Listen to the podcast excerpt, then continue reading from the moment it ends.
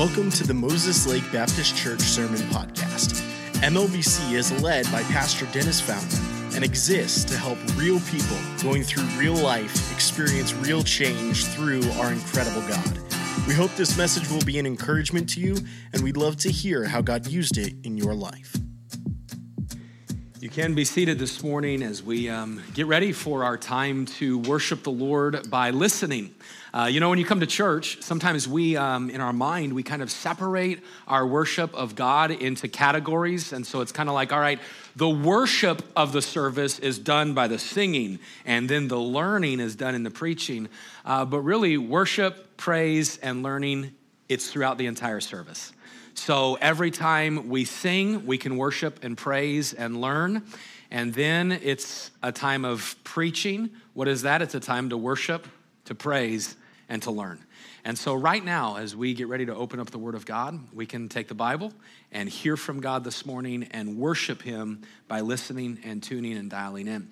Uh, as you heard, of course, we had our couples conference this weekend, and uh, we are honored to have uh, our guest speaker who stayed over for the weekend to preach today. Uh, it's Pastor Thomas Shepherd. Him and his wife, Carrie, they have five children. I know he'll talk about the kids. And uh, today we're going to go to Psalm 119. So you can take your Bible and go to Psalm 119.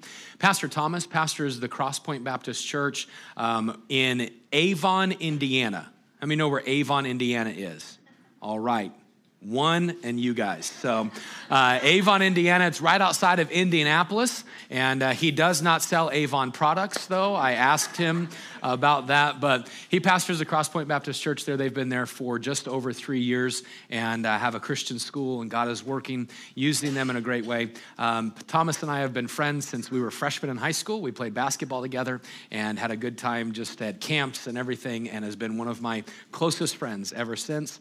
And so I know today will be a blessing blessing and help. So, Psalm 119, Thomas, why don't you come and just give us what God's given you today? Amen. Thank you so much, Pastor. Appreciate you. And uh, just want to say once again, we are so thankful uh, to your church family. We were here several years ago, and uh, just seeing some of your familiar faces. It's always wonderful to be in Moses Lake. In Indianapolis, it's been cold and actually very dark over the last month. Uh, January, this is a true story. January was one of the cloudiest uh, Januaries they have on record in Indianapolis. And so a lot of you have said, Oh, you know, thank you for being here. And I'm like, No, thank you. It's good to see the sky and the sun still is out there. And uh, we always have a wonderful time when we are here. Uh, if you have not been able to meet my wife, uh, please, after this morning service, uh, Carrie and I uh, meet her. We've been married now, uh, coming up in May, will be 18 years. And uh, we've been in ministry for 18 years. Uh, we have five kids. And uh, Tommy is now 14, Lois is 12, London is 10, and then we have identical twin girls, and uh, they are both eight years old. And life is really just a walk in the park. Jurassic Park. And uh, it's just crazy. It's 100 miles an hour, but we love it. And uh, we always enjoy being here. Uh, your pastor has uh, prayed with me through some major storms in my life. He has always been a friend that will shoot me the right scripture at the right time. We love your pastor's wife, Hannah. We met her back in our Bible college days and uh, they have just been such incredible encouragements to Carrie and I. And if you're visiting here today, please do not judge Moses Lake Baptist Church based on this guy. Come back and hear uh, your pastor preach, Pastor Fountain. Uh, he is just an incredible expositor of the word. He loves people. He loves this area. How many are thankful for your pastor? Say amen. amen. But how many are really thankful for your pastor's wife? Say amen. amen. I'm telling you, she got more amens. I'm telling you, I'm telling you, she starts preaching, it's over. Okay, listen, Psalm 119 in the Word of God today. Psalm 119.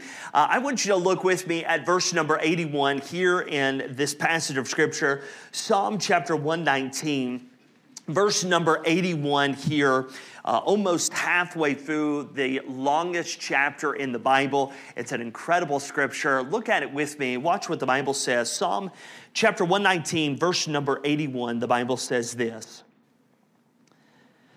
My soul fainteth for thy salvation, but I hope in thy word.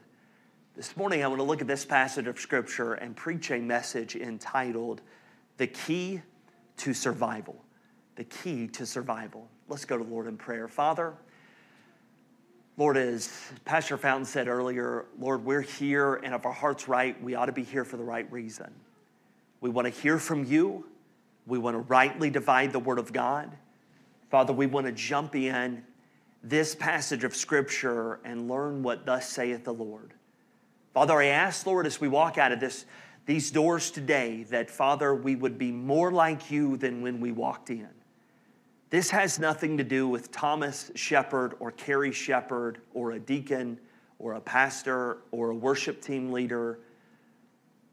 Lord, this has everything to do with the name of Jesus. And Lord, we want to be in tune, we want to learn. So, Father, encourage us where we need to be encouraged. And Lord, may you convict us where we need to be convicted. But Father, I ask that your leading and your guiding would be in this place. We love you, Savior. In your Son's holy and precious name I pray. Amen. When you and I look at the key to survival, we have to understand not just the biblical context, we'll be there in a moment, but we have to understand that there is a trend here in our culture and our society. And it's not just in Indianapolis, or I grew up in the South, North Carolina, Alabama. My wife grew up in Ohio. Uh, it's not just there, it's not just in Washington State there actually is a trend that we are seeing amongst younger generations today.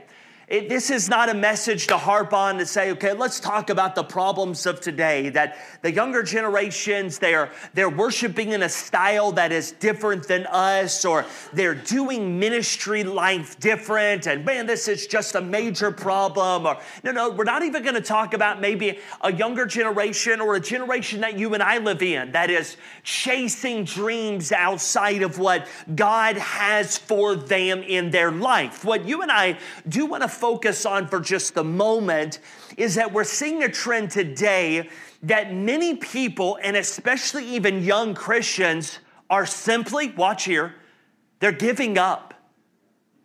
There seems to be this trend of, I'm done. Somebody tossing the towel for me. I'm at the end of my rope. That's it. Whether that be because of circumstances that might not be fair in that person's life, or uh, maybe it's because of cruelty or uh, a bullying that has taken place, or, or perhaps a confusion of religion and a confusion of people, or a confusion of politics, or maybe we could just say it's just because life is hard. But there is this trend of, I'm done. We've seen it over and over, and I have such a passion for a younger generation. I'm thankful for your youth leader here and his wife and all those Carlos that work with the young kids. It's so um, it's so major. It's so important that we reach that younger generation. But we have raised an entire generation now that if you don't like your high school coach, you quit. If you don't get enough playing time, you transfer schools. If you don't like the travel team, you just jump ship. If you don't like your role, you're just gonna sit out. It seems like there is this mentality today of, of you know what, I don't like where I'm at, so you know what, I, I'm just out altogether. And it's not just a younger generation. We see it oftentimes even in our marriages. Uh, we fell out of love. We don't like each other anymore. Our, our, our dreams are different. Our personalities are different. So, uh, you know what? Honestly, just because we're, we're just going to get a divorce, we're just going to get separated. You know, I, I know kids are going to get hurt, but you know what? I, my dreams and my aspirations are important. So, hold on, watch. Instead of fighting for that marriage, it's done. We're seeing in our churches. I've been in ministry, been a pastor 18 years. Let me, let me tell you this. We realize that, that looking at the culture, many people just give up on God. My circumstances are hard. I'm done. Uh, my, uh, we're going through a tough time. We're going to take vacation. We're going to take a vacation from God's church and God's people, and, and we're, we're just we're just going to be done. There are many that fight all these little arguments, and I didn't get my parking place, and somebody sat in my seat, and I don't like the lights in the auditorium, and I don't understand that hymn. So you know what? This is just this is just not really for me. I'm done. Hold on, watch now. The trend that we see nowadays, whether it be spiritual, whether it be physical, whether it be in our marriages, whether it be with the next generation realize this it's not a healthy, and I'll go as far to say, it's actually not a God. God has called you and I uh, uh, to be resilient, uh, to plant roots, uh, to be rooted, and to uh, to not back away, but but to put on the armor of God and to fight for what is right, and to fight for morality, and to fight for our marriages, and to raise a generation that is not running away, but that is going to be grounded in the truth of God's word realize today that when we look at this passage of scripture, this now for 80 verses is what the psalmist has been writing about. He is writing about that although he's going through a very difficult time, and to be honest with you, it's, it's actually horrific what the psalmist is going through unfair, people talking about him. He's facing persecution. He is being ousted by the Jews. I mean, he is going through a very difficult time. He uses some, some really lofty words. In verse number 81, what we just read, he says, My soul faints. Verse number 82, he says, My eyes fail. Uh, verse number 87, he says, They had almost consumed me upon earth. Here's what, now watch now. Here's what the psalmist is saying I am physically, I am emotionally, I am mentally, I am spiritually, God, I am tired. I'm worn out. I, don't, I don't know if I can go on. What I love about this psalm is that he doesn't give up. In fact, he gives us some keys to the survival of a very difficult circumstance that he was going through. And friend, I don't know where you're at today, and I'll try to develop this in a way that is applicable to our lives. But I'll put it this way I don't know you, and I don't know your name, and I don't know your family tree, and I don't know your background. I don't know what you're struggling with. But let me tell you this we do struggle. If you struggle in life or have ever struggled, would you say amen this morning? We do struggle. But God, in His precious, incredible word, has given you and I the key to survival. So, if you're taking notes this morning, would you write this down? We look at the psalmist's life here. We find out the key is number one, there is a confidence. There was a confidence in his life. Under the heavy weight of persecution, the psalmist cried out in anguish to the Lord. Still, he did not lose his confidence in God.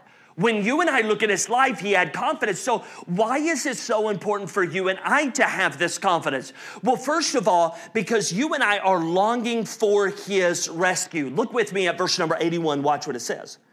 He says, My soul fainteth for thy salvation, but I hope in thy word.